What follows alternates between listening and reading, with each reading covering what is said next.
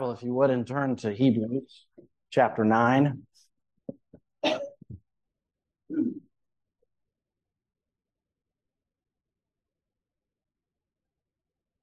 Before we get into the message this morning, I just wanted to mention something that if you read your uh, emails this week, you noticed uh, a change um, in our staff here at the church. Uh, my wife has served as the pastoral secretary for a number of years here, and uh, she's done a great job through an unexpected pandemic and some other things. I appreciate all the help that she has been to me and now Pastor John as well. And uh, but there's a transition taking place uh, where uh, Jen McLean is now going to be serving and helping uh, pastors in this way. And I'm so thankful that she was interested and eager to do that. And so thankful for the way the Lord has used uh, my wife and anticipate the way the Lord is using Jen. Of course, they're both beyond their service in that way. They're both active, um, doing things in the church in other ways. So, uh, my wife will still be a pastor's wife with all the things that come along with that, but uh, transitioning in part to help with uh, some education um, opportunity that we have in our home with our homeschool group.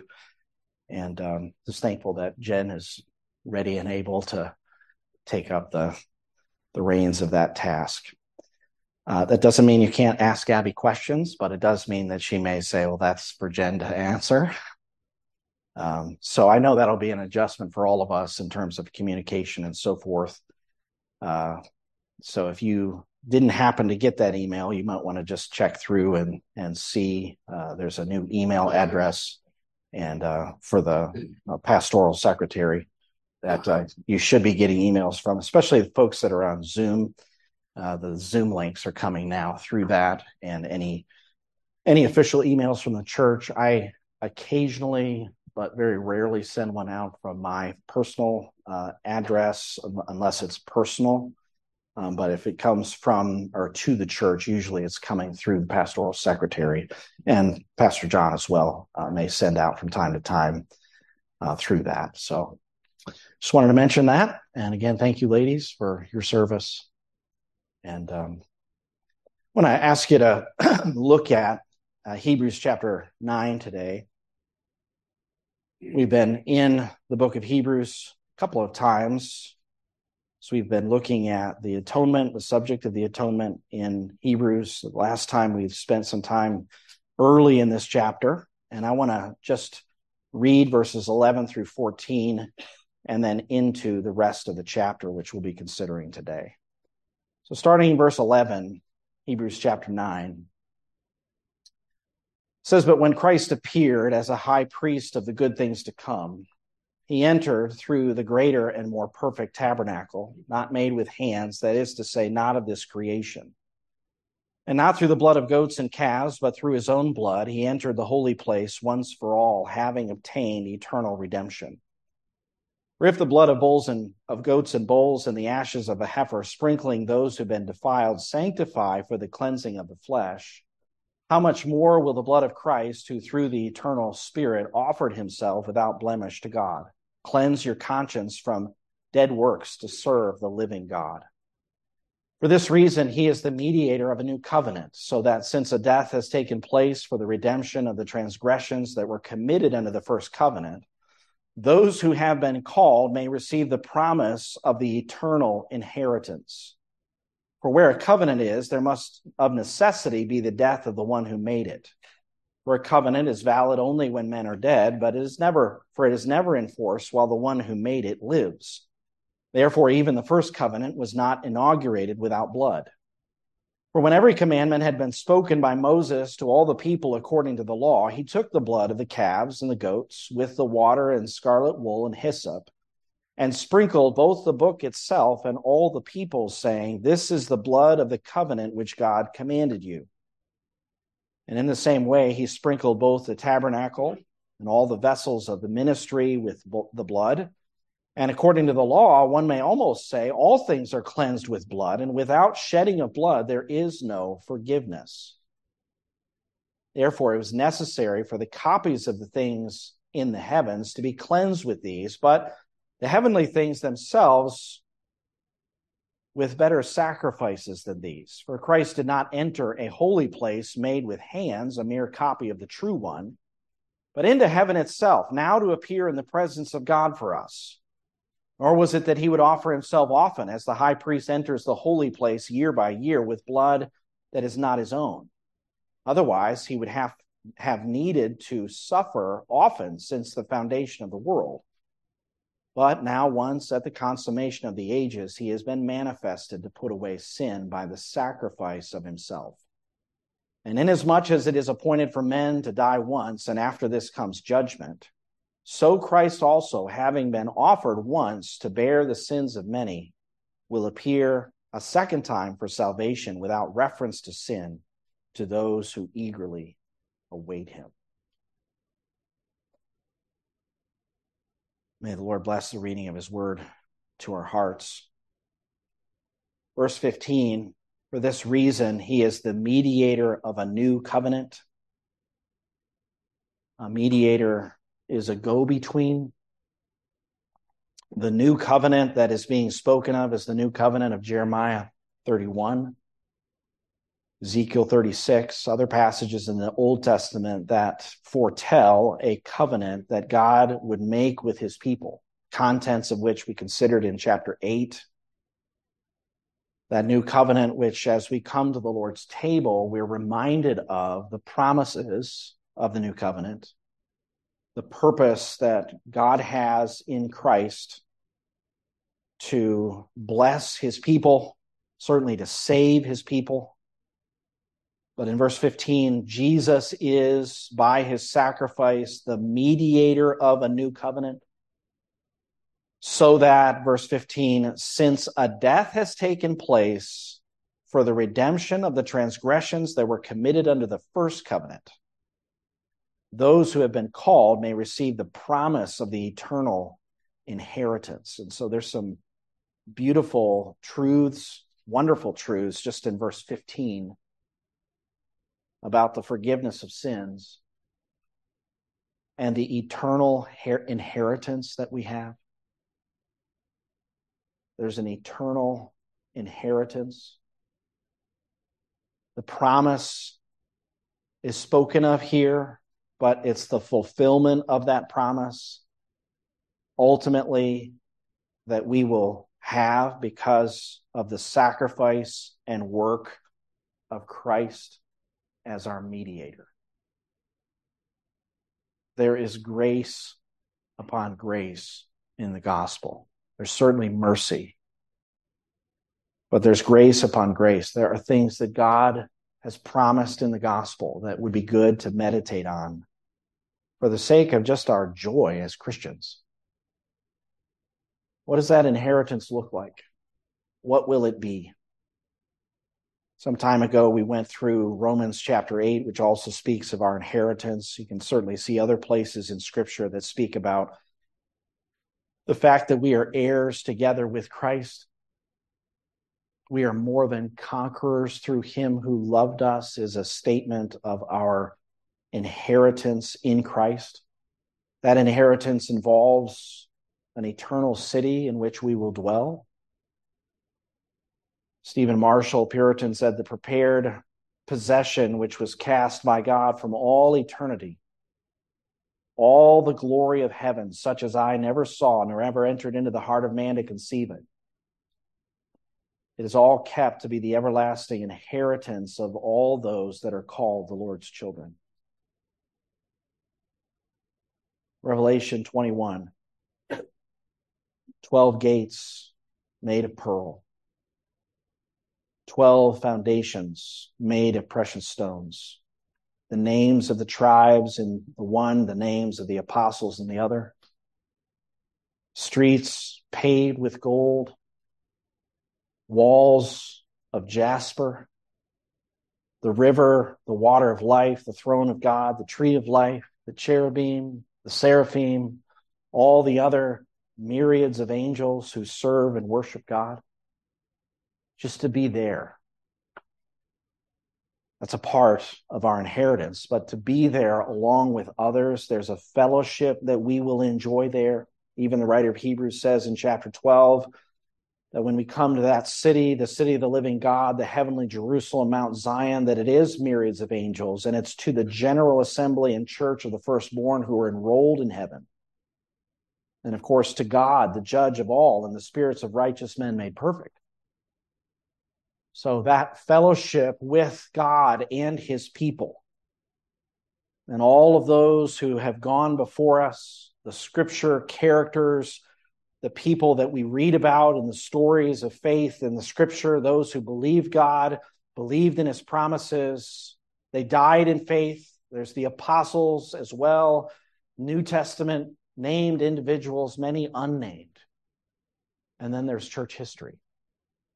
And as time goes along, all those who have gone before us, all of the redeemed of all of the ages, all those who were martyred for the sake of Christ, those who gave their life for the publication of the Word of God, many people you've never heard of who believed and trusted in Christ. Hebrews 11 speaks of just the ones in that chapter of men, as men of whom the world was not worthy. We're talking about myriads upon myriads of individuals who've been saved by the grace of God and came to God through one mediator, the Lord Jesus Christ.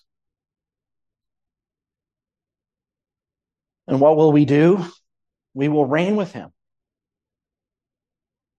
the apostles were told they would sit on thrones judging the 12 tribes of Israel in God's kingdom. Jesus said to one of the churches there in Revelation, He who overcomes, I will grant to him to sit down with me on my throne, as I also overcame and sat down with my Father on his throne. We will reign with Christ. We will judge angels, 1 Corinthians chapter 6. And we'll do that in glory, where God will have resurrected us and given us an eternal and perfect body to endure forever. Paul writes in Philippians, Our citizenship is in heaven, for which we also eagerly wait for a Savior, the Lord Jesus Christ, who will transform the body of our humble state in conformity with the body of his glory by the exertion of the power that he has even to subject all things to himself. And not only is it our body, but our spirit. There'll never be any desire to sin again. This is what Christ has done for us, what he has purchased for us, what we will inherit with him. Glory one day will be revealed in us when we are a part of the glorious liberty of the sons of God. And of course, the greatest thing of our inheritance, what Christ has done for us in bringing us from our miserable condition, is not only has He brought us out of that and saved us, but He has brought us into fellowship with the eternal God. The Lord, David said in Psalm 16, is the portion of my inheritance and my cup. Psalm 73 Whom have I in heaven but you? And besides you, I desire nothing on earth. My flesh and my heart may fail, but God is the strength of my heart and my portion forever. Unbroken, unending fellowship with God in his presence because of Christ. Through Christ, our mediator and certainly our sacrifice. Verse 15, it says, For this reason, he is the mediator of a new covenant. What is the reason? It's drawing attention to the blood that he shed, the sacrifice that he made. And again, down through this passage, as you come to the end of it, verse 26, at the end of the verse, now once at the consummation of the ages, he's been manifested to put away sin by the sacrifice of himself. And there's another reference to it in verse 28. Christ also, having been offered once to bear the sins of many. So Christ, our mediator and sacrifice. As you look at verse 15 and the following verses, there's a focus on the mediatorial death of Christ. For this reason, he is the mediator of a new covenant, so that since a death has taken place, verse 16, for where a covenant is, there must necessity be the death of the one who made it. For a covenant is valid only when men are dead. And then in verse 18, the focus is on blood, the shedding of blood. It was a bloody death. So when we think about what Christ has done to obtain this inheritance, as he is the mediator of the new covenant, he laid down his life as a sacrifice and died in our place. And that death, of course, redeems us from our sins. And not only us, but as you look at verse 15, it's those who committed sins under that first covenant. Certainly that includes those in the Old Testament. Us as well as we think about having broken the laws of God. God through Christ paid the debt of our sins that we might be redeemed, purchased for God through Christ's death. And not only that our sins would be paid for, but notice the end of verse 15 those who have been called may receive the promise of the eternal inheritance. So, yes, our, our sins are forgiven, and that would be one thing just to have the, the, the record uh, cleaned up and, and totally cleansed. But beyond that, there's also this inheritance that he has gained for us by his work on our behalf. So we have much reason to praise the Lord for Christ today. We have reason to give him praise because of his work upon the cross as a sacrifice for us to redeem us from our sins and also by his work to guarantee that we might receive that wonderful inheritance. But has it ever occurred to you that death was necessary and for God to do what he did in Christ demanded the incarnation? Demanded that Christ come in the flesh? Verse 16 ties this matter of death to the covenant, and it speaks of a particular kind of covenant. Verse 16, it says, For where a covenant is, there must be of necessity uh, be the death of the one who made it. And the word that's being used here sometimes is translated, depending on the translation, uh, for covenant, it's sometimes translated will or testament. So we have the Old and New Testament. I don't believe that idea of a last will and testament can be applied in every way to what God has done, but I believe the author is using here an illustration that draws attention to the necessity of death prior to the inheritance being given.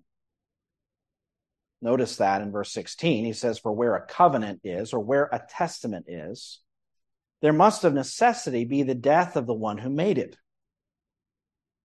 If you're thinking in terms of a last will and Testament. This is an illustration. Jesus had to die in order for those benefits to be passed on. Verse 17 For a covenant is valid only when men are dead, for it is never in force while the one who made it lives. So a will obviously could be changed. Uh, it can be changed multiple times until the person finally dies, and then whichever will is the valid will based upon date and signature and so forth, then that will is enforced. But the will isn't enforced until the person has died, the death certificate, so to speak, is produced. And what the writer here draws attention to is that there is a death. That death makes that covenant in force. Jesus, as the mediator of a new covenant, that death has taken place. And then he draws attention back to the first covenant. So we've been comparing, starting in chapter 8 and 9, the old covenant and the new covenant. And there's a similarity between the old covenant and the new covenant, and it has to do with death and even the shedding of blood. And this is where he makes that transition in verse 18 from just talking about death now to the matter of blood and the necessity of blood being shed in the first covenant. And he says, therefore, even the first covenant was not inaugurated without blood. He's talking about the time, and he illustrates here very specifically by quoting from the passage when Moses is with the children of Israel. They're at Mount Sinai, and the inauguration of the covenant that God is making with Israel involves sacrifices, bloody death of animals. And they're mentioned there in verse 19. And then a ritual or a process by which this covenant was now in force. Notice as he gives the illustration, quoting from the book of Exodus, starting in verse 19, he says, For when every commandment had been spoken by Moses to all the people according to the law, he took the blood of the calves and the goats with water and scarlet wool and hyssop and sprinkled both the book itself, that would be the scroll on which the words were written, and all the people. So, likely taking that hyssop, dipping it in the plant, sprinkling the book, sprinkling the people, the blood being applied from the sacrifice that had been made and the death of those animals the death, the bloody death, was a part of the inauguration of that covenant. That's how a covenant became in force. A death took place. The blood was testimony to the death. And Moses said, verse 20, saying, This is the blood of the covenant which God commanded you. Now, there could be a thought based upon what this passage says and also what a covenant is, even in the context here, that, that we, we really can't go in one direction with this.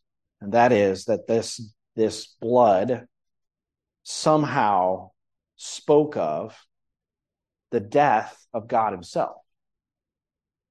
In the context, it's the death of Christ. That's the sacrifice for the new covenant. So when the old covenant was made, why did those animals have to die? What did that signify? Did it signify the death of God? Some have even suggested that, but God cannot die. God is immortal. In fact, we sing immortal, invisible, God only wise. What are we singing? In part, that God is deathless. God is the source of life for all things. He cannot die. And what this points to, instead of the death of God, is actually the incarnation and death of Christ. That's really what all of the sacrifices of the Old Testament point to ultimately is Christ. Why did the lamb have to die? Why was the lamb or any other animal to be without blemish? This is looking forward to the Lamb of God who would come to take away the sin of the world. And even in the first covenant, there was a picture of what God was going to do in Christ that he had to die. So it's not as that first covenant is made and Moses is sprinkling the blood of that covenant upon the people, that's not a testimony to God dying, it's a testimony to Christ dying ultimately. And praise God, this was his plan. Stephen Charnock, in his work on the existence and attributes of God, said among other things, as he's highlighting the death of Christ, God's Son, which was a gift beyond any other gift that God has given, the greatest gift. He says of Christ, this Son was given to rescue us by his death. It was a gift to us. For our sakes, he descended from his throne and dwelt on the earth. For our sakes, he was made flesh and infirm flesh For our sakes, he was made a curse and scorched in the furnace of his father's wrath. For our sakes, he went naked, armed only with his own strength, into the lists of that combat with the devils that led us captive. Had he given him to be a leader for the conquest of some, earthly enemies, it had been a great goodness to display his banners and to bring us under his conduct. But he, that is the Father, sent him to lay down his life in the bitterest and most inglorious manner and exposed him to a cursed death for our redemption from that dreadful curse which would have broken us to pieces and have and irreparably have crushed us. He gave him to us to suffer for us as a man and redeem us as a God, to be a sacrifice to expiate our sin by translating the punishment upon himself, which was merited by us. So I say that what this points to is really the necessity, and the writer of Hebrews has talked about it before the necessity of the incarnation, because God cannot die. But the God man can and did die in our place, in spite of the fact that he was sinless. He died bearing our sins. He died as the Lamb of God, as John says, who takes away the sin of the world. And that doesn't mean that every person who ever lived is going to have their sins taken away. You must trust in Christ. You must become a child of God. You must believe in him. But when John said, Behold, the Lamb of God who takes away the sin of the world, what he's drawing attention to is it's not only the people that he was preaching to, the Jews, it's also those from every tongue, tribe, and nation who believe in Christ who will have salvation through him.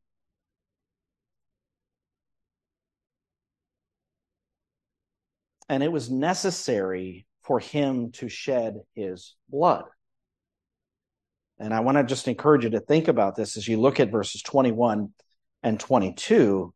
22 states the principle, but 21 is the illustration of this reality that there was blood that was shed and there was blood that cleansed. Look at verse 21. It says, In the same way, he sprinkled both the tabernacle and all the vessels of the ministry with the blood. So when you look at the consecration of Aaron as a priest in the tabernacle and his sons, or you look at the tabernacle itself, and as they set that apart for the service of God, there were sacrifices and blood applied when he says there the vessels of the ministry he's talking about those things within the tabernacle that were were cleansed with blood. Why? Because they were in contact with sinners. It was sinners who were living in the tabernacle and doing what they were doing in the tabernacle. Yes they were levites but they were no more holy than any other person. And so anything that man touched anything that man used because of his sinfulness had to be cleansed and then he says in verse 22 according to the law, one may, almost say, all things are cleansed with blood, and without the shedding of blood, there is no forgiveness. It is interesting as you look through the Old Testament when he says almost here. If you look at the ritual cleansing, whether it was the tabernacle or other things, most things, not everything, but most things were ritually cleansed by blood. We're not talking about an actual somehow removal of sin from objects. It was a testimony to man's sinfulness. And if you were to look through the Old Testament, you will see that purification or cleansing most of the time took uh, uh, place through blood. Sometimes it was just the washing of water. So if someone became unclean according to God's commandments. Sometimes it was they had to not go to the tabernacle, but they had to wash themselves with water. In one case, in Numbers, instruments of war were cleansed by fire. They were, that's how they were ritually cleansed. But notice the principle at the end of verse 22, and this is what he's been drawing attention to. Without the shedding of blood, there is no forgiveness. A death is necessary, and a bloody death is necessary. Now, there's one interesting illustration from Leviticus. If you turn back to Leviticus chapter 5,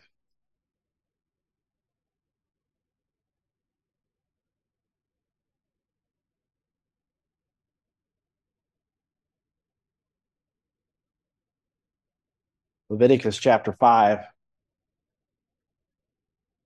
going through sacrifices for the guilt offering. You can see in the context, just read verse 10 the second he shall then prepare as a burnt offering according to the ordinance, so the priest shall make atonement on his behalf for his sin which he has committed, and it will be forgiven him. So that's the context. It's sin, guilt, forgiveness, in the first part of the chapter, blood is being shed. But in verse 11, it says, But if his means are insufficient for two turtle doves or two young pigeons, then for his offering for that which he has sinned, he shall bring the tenth of an ephah of fine flour for a sin offering.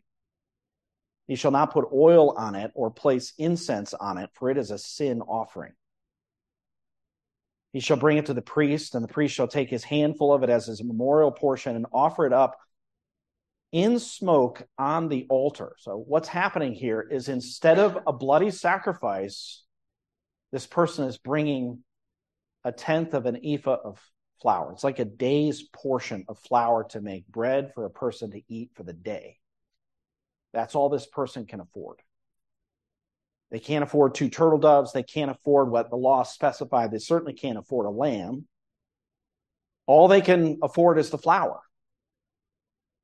But as they bring the flour and they give it to the priest, and the priest takes a portion of it, but then it says he takes that flour and he offers it up, middle of verse 12, in smoke upon the altar. Look at the rest of the verse with the offerings of the Lord by fire.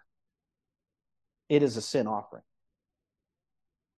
So this flour was then mixed with the blood of other offerings, the sacrifice that someone else had given.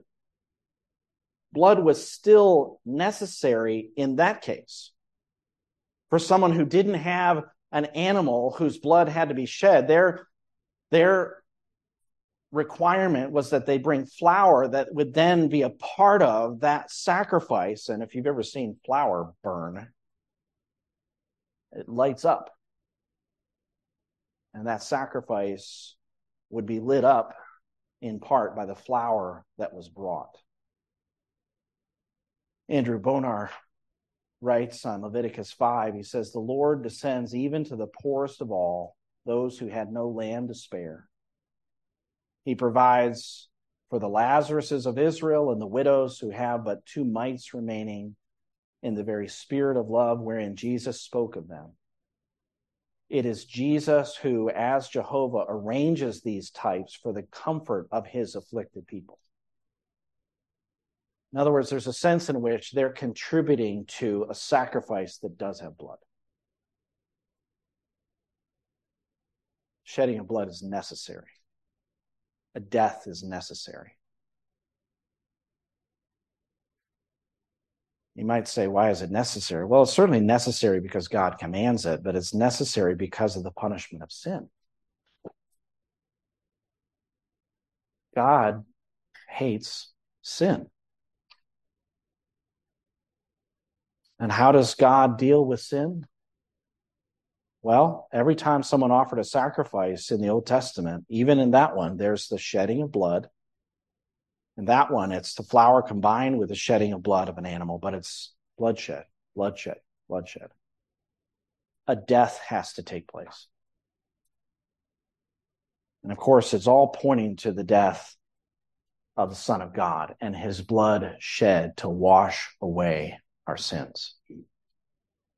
What can wash away my sin? Nothing but the blood of Jesus. What can make me whole again?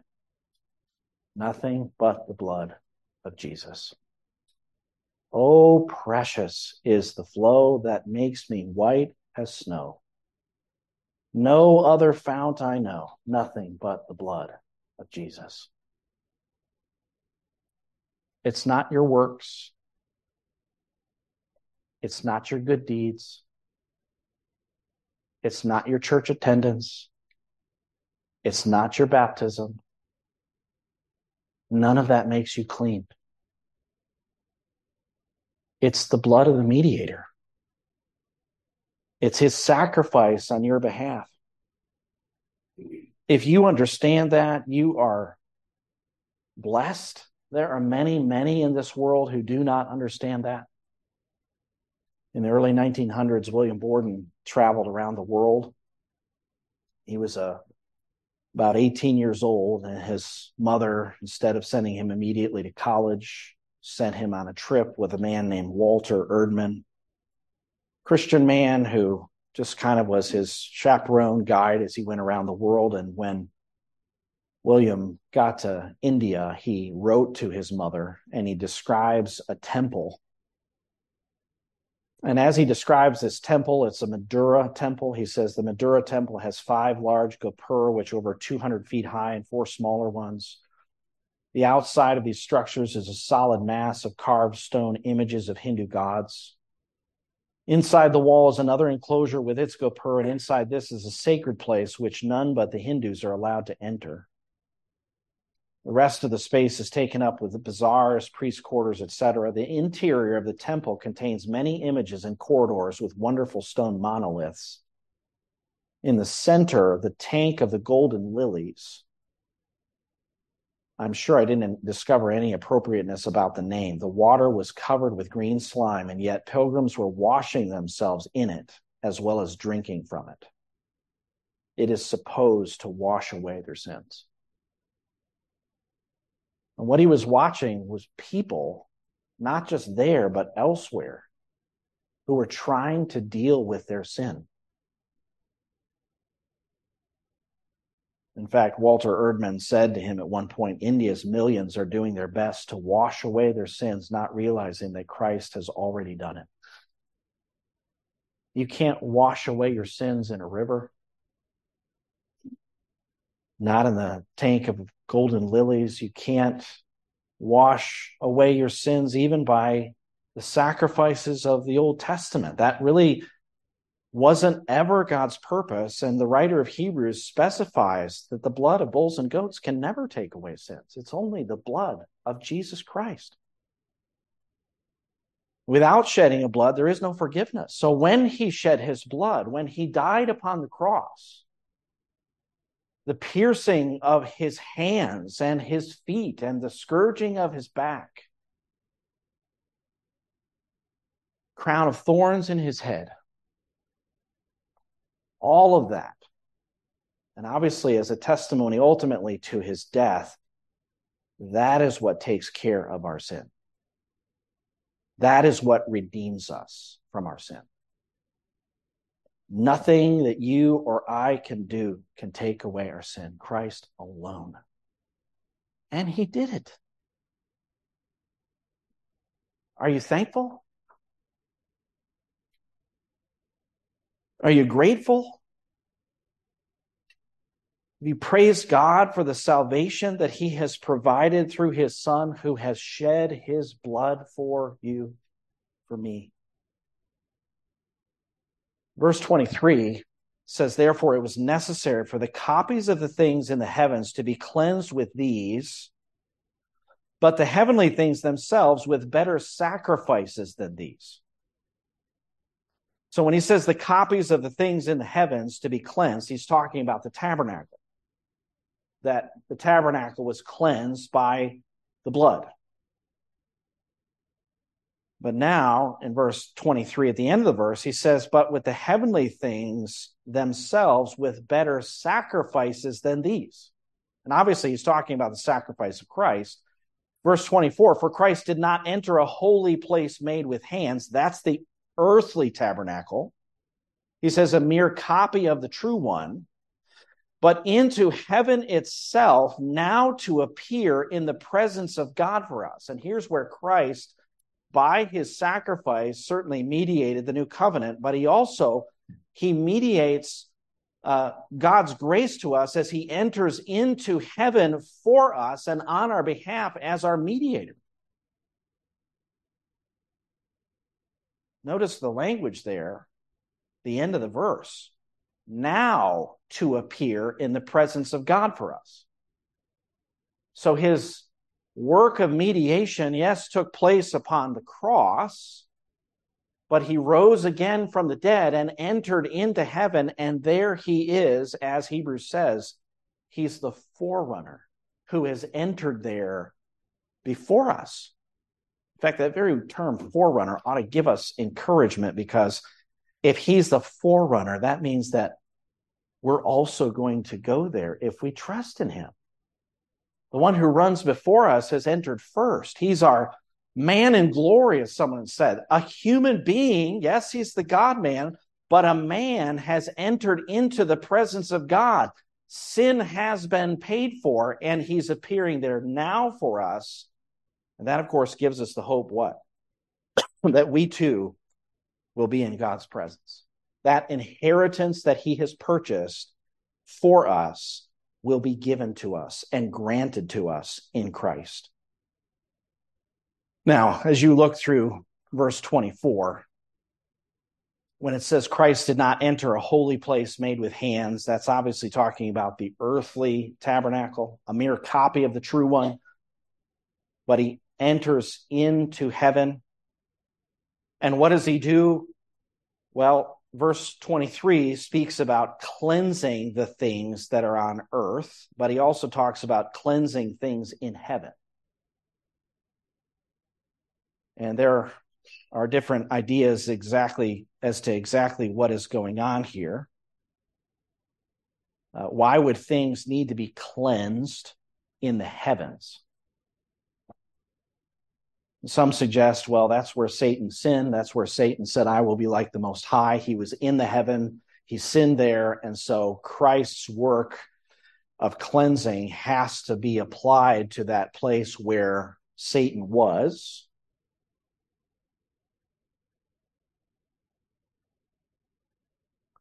There's also the reality of sinners in heaven.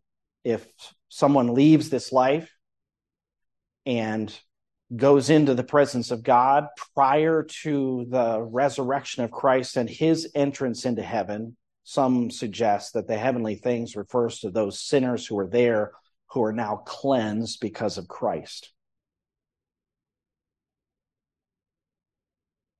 I think it's better to understand it a little differently. It's connected to that thought are there things in heaven that need to be cleansed? We're thinking of, when we think about the tabernacle, the shadows of the things in heaven. Well, what is that substance in heaven that the shadow represents? For instance, what's the tabernacle? It's, it's the shadow, but what's the substance that that represents? Is there like a building like that in heaven? We know there are angels in heaven, like were depicted in the tabernacle. I think the best explanation is given by a commentator, number of different books in scripture, but F. F. Bruce, as he spoke about this passage, says it this way. If we envisage the heavenly dwelling place of God in something like material terms, we shall find ourselves trying to explain the necessity for its cleansing in ways which are far from the author's intention the people of God are the house of God. His dwelling place is in their midst. It is they who need inward cleansing, not only that their approach to God may be free from defilement, but that they may be a fit habitation for Him. Just as the tabernacle in the wilderness, together with its furniture, had to be anointed and sanctified that God might manifest his presence there among his people and they might serve him there, so the people of God themselves need to be cleansed and hallowed in order to become a dwelling place of God in the Spirit. And he references Ephesians chapter 2, verse 22. But even if we didn't go outside of Hebrews, we could look back at chapter 3 and see that we are God's house. Moses was a servant in the house. Christ is a son over the house. And then he says, whose house we are. We are the temple of God. He comes to inhabit us. We're the ones who are in need of cleansing. And as you read beyond Hebrews, yes, you can go back to Ephesians chapter 2, where he says, So then you are no longer strangers and aliens, but you're fellow citizens with the saints and are of God's household, having been built upon the foundation of the apostles and prophets, Christ Jesus himself being the cornerstone, in whom the whole building being fitted together is growing into a holy temple in the Lord, in whom you also are being built together into a dwelling of God in the Spirit. God dwells with his people. He dwells within his people. We are the temple of the living God. And obviously, there's implications there for us to be holy. Verse 24 For Christ did not enter a holy place made with hands, a mere copy of the true one, but into heaven itself, now to appear in the presence of God for us. Nor was it that he would offer himself often as the high priest enters the holy place year by year with blood that is not his own. He's contrasting again the sacrifice of Christ and the offering of Christ with the Old Testament high priest offering year after year. And we've talked about this as we looked at previous part of the chapter. Why did that high priest have to year by year, year by year, year by year offer the sacrifice? Once for himself, then for the sins of the people. Why did it just keep on going like that? Why did a high priest go throughout his whole life if he was obedient, offering that sacrifice? And then when he retired from service, the next person came and also did it? Well, in part because it was ineffective. It never actually accomplished the cleansing of the people. But when, when Christ came and offered himself once, it was just that one time that it was effective. And that's what 26 draws attention to. Otherwise, he would have needed to suffer since the foundation of the world. But now, once at the consummation of the ages, he has been manifested to put away sin, to take away sin by the sacrifice of himself. This is a wonderful truth that just the one sacrifice of Christ was sufficient to deal with our sin, to put it away, to take it away. The word is a word that means to set aside. The word annulment is a similar idea, which is the canceling of something. In this case, the canceling of our debt the canceling of our sin against God.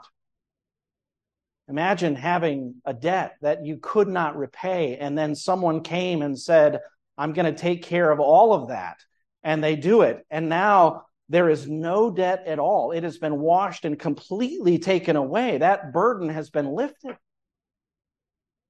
And that's what Christ has done for us. Burdens, yes, are lifted at Calvary the burden of all of your sin, the one that the one uh, the, the sin that you know about, the sin that you don't know about, the sins that you committed in the past, the sins that may it never encourage us to, but the sins that are are are yet to be done by us. All of our sin canceled in Christ. Annulled by Christ's sacrifice. That sin has been canceled. That's why Wesley spoke of God breaking the power of canceled sin, setting the prisoner free. His blood can make the foulest clean. His blood availed for me. And when he canceled that sin, when he dealt with the sin, when he bore that sin in our place, what did he do? Again, not only did he deal with the sin, but he, he granted the promise of that inheritance and ultimately fellowship with God himself. I don't know that we can understand the enormity of that, the significance of that. I like Chris Anderson's hymn, Draw Near Through Christ. In Eden's bliss, we walked with God, unhindered by the curse. Yet we rebelled and were expelled, estranged, alone, perverse. Two mighty cherubs barred the path to Eden's holy place. No more could men, now stained by sin, behold our Maker's face. Beneath the law, we sought the Lord through sacrifice and priest. One time each year, one man in fear sought God with blood of beast. Still, mighty cherubs blocked the way so sinners could not pass. In curtains sewn on golden throne, they stopped the rebel fast. Then Christ appeared to clear the way to God for sinful man, fulfilled the law without a flaw, our temple, priest, and lamb. Astounded cherubs stepped aside, each hid his flaming sword with nail and thorn. The veil was torn, drawn near through Christ the Lord. Praise God, we have access. And the last stanza says, In Jesus' name, we boldly come before the throne of grace with empty hand. In Christ, we stand to seek Almighty's face till saints and cherubs join in awe around the Savior's throne. With one great voice, we will rejoice. All praise to Christ alone. This is the work of our mediator on our behalf to shed his blood, to cleanse us, to wash us, to grant us access into the presence of God. Notice verses 27 and 28 quickly.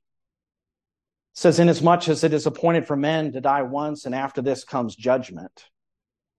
So Christ also, having been offered once to bear the sins of many, will appear for a second time for salvation without reference to sin to those who eagerly await him. What here is spoken of again is the death, but ultimately, in the context, it's the death of Christ.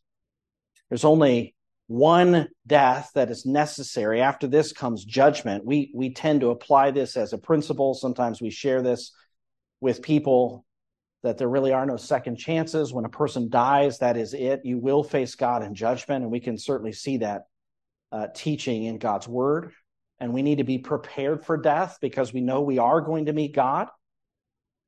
But he's applying this principle to Christ who died once, never to die again. There's no need for his death to be repeated. His singular sacrifice was effective. Notice what it says, verse 28 to bear the sins of many. He's offered once to bear the sins of many. That's a reference, I believe, to Isaiah 53, where he says, Therefore I will allot him a portion with the great, and he will divide the booty with the strong, because he poured out himself to death and was numbered with the transgressors, yet he himself bore the sin of many and interceded for the transgressor, transgressors. When it says many, of course, each one of us individually has many sins. When it comes to those who believe in Christ, all of their sins paid for, all of their sins borne by Christ Himself. he bore our sins in His body on the tree. That burden and that weight fell upon Him. And in those moments of darkness in the on the cross, he's crying out, "My God, my God, why have you forsaken me?" And there's the sin bearer who's taking upon him all the weight of that sin, that separation, at least in those moments of his fellowship with the Father, because he's bearing your sins and mine if we believe in Christ. And he's doing so effectively. His sacrifice was effective. How do we know that? Well, he did say, It is finished. He did say, Father, into your hands I commit my spirit. He did rise from the dead. He did ascend into heaven. He is there as our mediator. But what the writer of Hebrews draws attention to at the end of this chapter is that he's coming again for those who eagerly await him. This is a statement of faith and trust, a confident expectation that Christ is coming again to finally save us and rescue us from all that we have done all of our sins. It'll be the consummation, you might say, of our salvation. We've already been saved by his death upon the cross, but we are saved in hope. We haven't seen the fullness of our salvation yet. but we will. We will.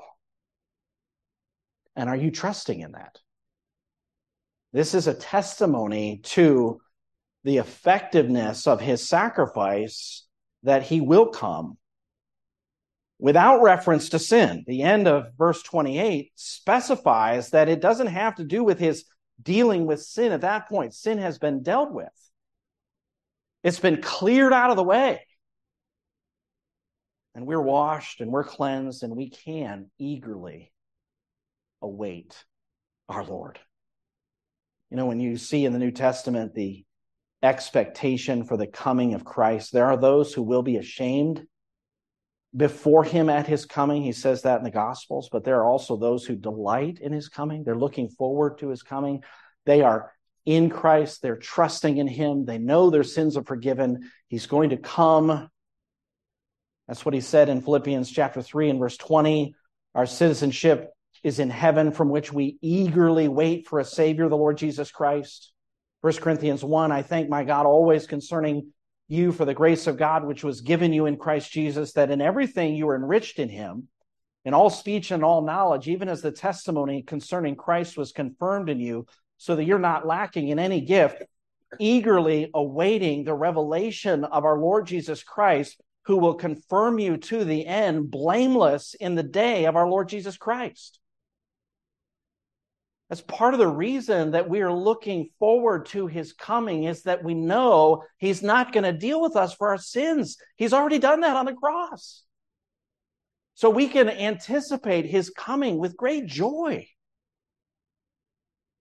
That's what Titus chapter 2 speaks of as well. The grace of God has appeared, bringing salvation to all men, instructing us to deny ungodliness and worldly desires and to live sensibly, righteously, and godly in the present age looking for the blessed hope and the appearing of the glory of our great God and Savior, Christ Jesus.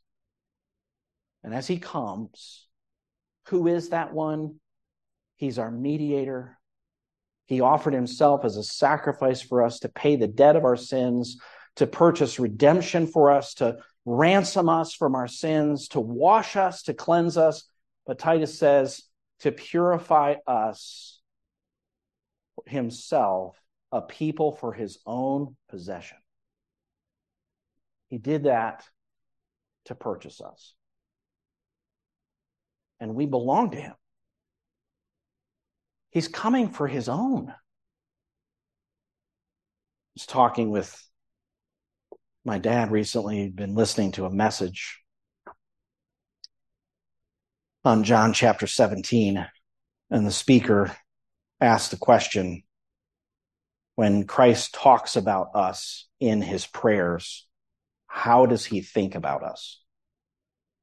How does he think about his people? How does he think about his own? And you read John chapter 17, and you just listen to how Jesus talks about his disciples and about those who would come to believe on him through their witness. And this speaker was saying, which I think the context and the teaching of John 17 bears this out. What Christ thinks about his people is that they are a gift to him from his Father.